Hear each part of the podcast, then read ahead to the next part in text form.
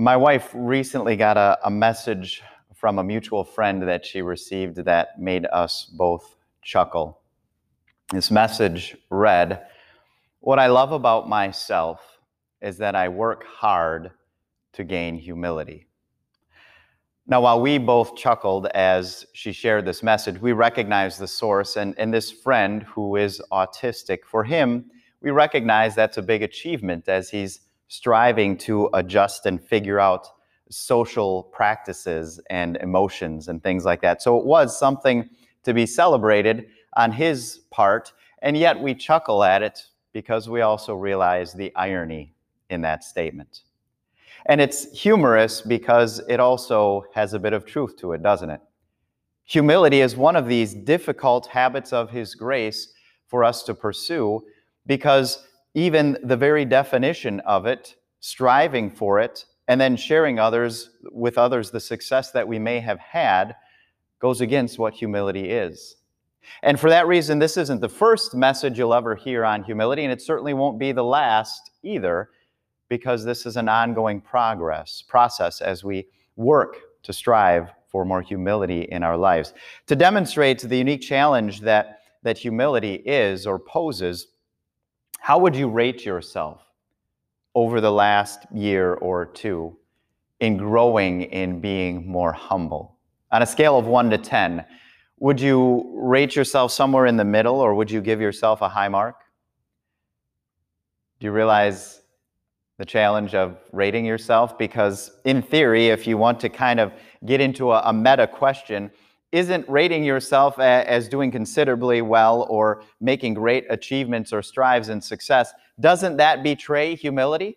Because wouldn't we expect a humble person to consistently rate or rank him or herself very low in terms of being humble? And to go a step further, if you thought to yourself, oh no, I, I wouldn't, I, I'm like that, I wouldn't rate myself very high, I'd rate myself low. Well, why is that what comes to mind? Is, it because internally you think you deserve some sort of recognition for rating yourself so low? And, and that's just the struggle that humility is. It's why it's such a challenge, it's why it's so rare. The reason we struggle with with this habit of his grace, humility, is, is captured and has been repeated by, by others, but, but I think very well captured by, by C.S. Lewis. C.S. Lewis said that, that humility isn't thinking less of yourself, but rather thinking of yourself less. And that shows the problem, doesn't it? because it is not easy and it is not natural. It is not our default mode to think less of ourselves or to think of ourselves less and put others first. You don't wake up in the morning saying, Who do I get to serve today? You aren't naturally bent toward, toward perceiving the news events or the things that happen over the course of the day as how they affect everybody else so much as how they affect and impact you. Ever since the fall into sin, our mode has been self preservation. We are looking out for number one. So it just isn't natural for us to submit, to put ourselves beneath others in humility. And so we're grateful as we begin another Holy Week that we see a picture of humility as it rides into Jerusalem. We see the picture perfect example of humility in our Savior, Jesus. We're told that he rode into Jerusalem on a colt, on a donkey.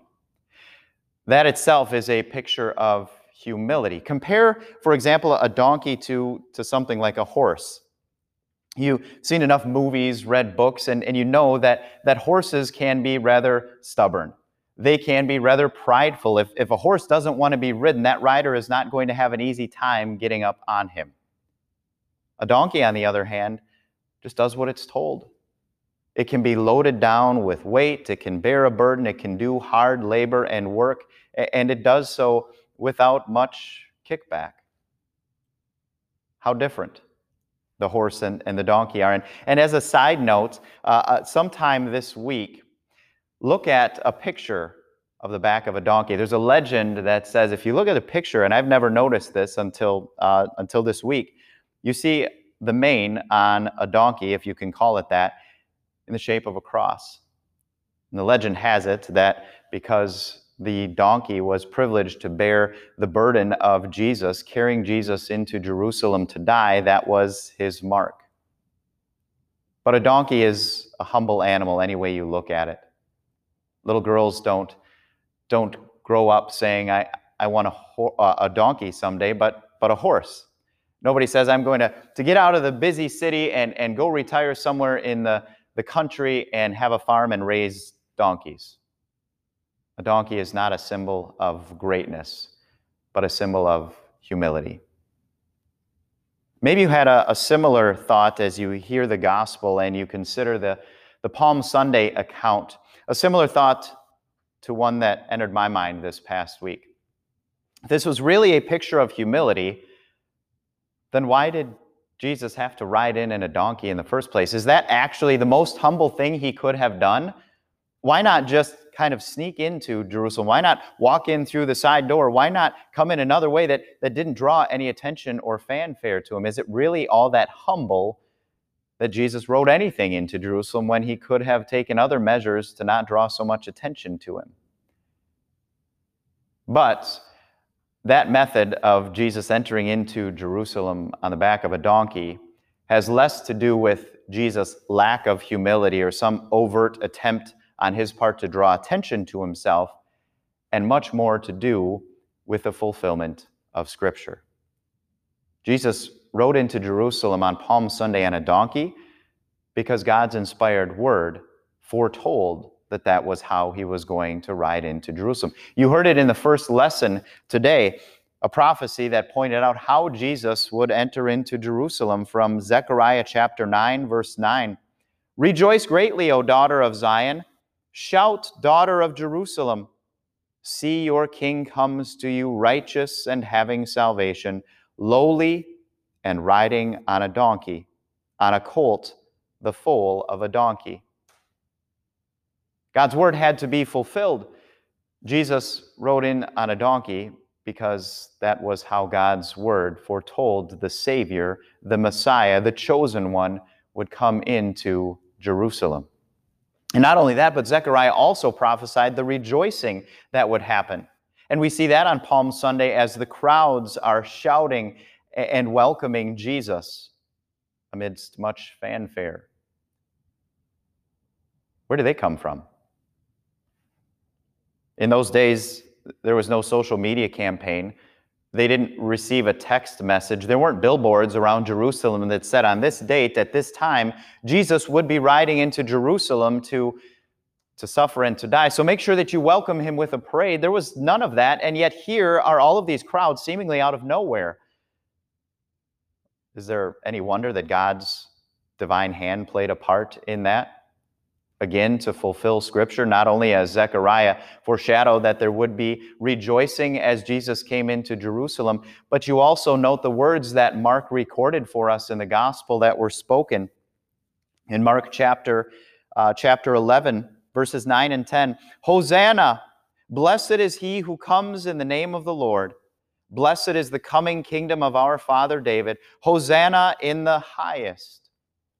Any coincidence that those those words, those cheers, those shouts of proclamation by the parade of people resemble Psalm 118? Ah, there it is again. God's divine hand playing a part in setting apart this event as a milestone in Jesus' ministry. So Jesus could still retain his humility while at the same time fulfilling Scripture. So the crowds cheered, and Jesus rode in on a, a humble donkey, and we see a humility that we don't see elsewhere in this world. It is somewhat ironic that it attracts us to Jesus, how humble he is in his ministry. This isn't about being famous for the sake of famous, but when crowds came to Jesus, when he preached, when he taught, when he entered into Jerusalem, it was for a very specific purpose to achieve something, to proclaim something, to declare something, not just fame for the sake of fame. And here is the irony in Jesus it's his humility that we find so attractive and compelling because we don't see it anywhere else in our world. Not a humility like our Savior's. What is it that makes Jesus' humility so remarkable? Well, there's really two things. One is we consider who he is. And don't you just love how Paul described that in our second lesson today from Philippians? When we consider who Jesus is, that makes it all the more mar- remarkable what he did. In Philippians chapter 2, verse 6, Paul wrote about Jesus, who, being in very nature God, did not consider equality with God something to be used to his own advantage. This was the, the Son of God. This was Jesus, eternal Jesus. Answers to no one, Jesus. Jesus, who made himself nothing. God in the flesh, humbling himself. Aren't those acts of humility always more remarkable? When we see those people in prominent and high places humble themselves, those are the examples that stand out before us. When we see people that we look up to and we honor and respect, when we see very strong leaders, when they demonstrate humility, that's when it grabs our attention. How much more so than when it comes to Jesus, God in the flesh, Jesus. So his humility is remarkable because of who he is. The second reason it's so remarkable is because of who we are. That, that a person would humble himself for, for a great person is one thing. For a person to humble himself below somebody that they might consider beneath them is an entirely thing, different thing altogether. If you were to turn the tables, which would you find it easier to do? To humble yourself beneath a king, beneath a president, beneath some brilliant scholar or academic or professor, or to humble yourself beneath the garbage collector, or the barista who messed up your order, or the customer service rep on the other end that is infuriating. See, it's one thing for us to humble ourselves beneath those that, that we believe to be above us, that we look up to, but it's something different to humble oneself beneath somebody that we think more highly of ourselves, somebody that, that we don't see as up to our, our standard or up to par. And that's why Jesus' humility is so remarkable because of who you are. You who think so highly of yourself far too often. You who think so little of Jesus far too often. You who so regularly stumble back into sin effortlessly. You who don't take seriously or put much effort into growing in your life of sanctification or, or imparting these habits of His grace into your life. For you and me, Jesus made himself nothing. You and me, who are nothing apart from the one who is everything, and yet he made himself nothing for us. Do you grasp the degree of that humility that our Savior demonstrated? That he displayed for you and for me. The God of the heavens and the earth placed himself beneath you and me who are nothing apart from him. And he did that so that we could have everything. He made himself nothing so that in humility he could ride into Jerusalem, so that on Maundy Thursday he could in humility serve his disciples, so that on Good Friday he could in humility suffer scorn and shame, and on Good Friday ultimately suffer death by crucifixion, as Paul points out. The Jesus who, who made himself nothing, taking the very nature of a servant and being made in human likeness, he humbled himself and became obedient to death, even death on a cross. The Jesus who humbly rode into Jerusalem to die and be damned for you. Dear friends, the Jesus who is everything made himself nothing so that you who are nothing could have everything. Do you realize what you have in Jesus? You have everything because he made himself nothing. You have forgiveness without limit. You have peace with God. You have an eternal relationship with him that nobody can ever take away from you. And you compare everything that, that you have because of Jesus and his humility. What does this world offer that can even compare to that? Let the stuff of this world that we are so attracted to, let it be done. Let go of it. It is nothing but temporal, fleeting satisfaction.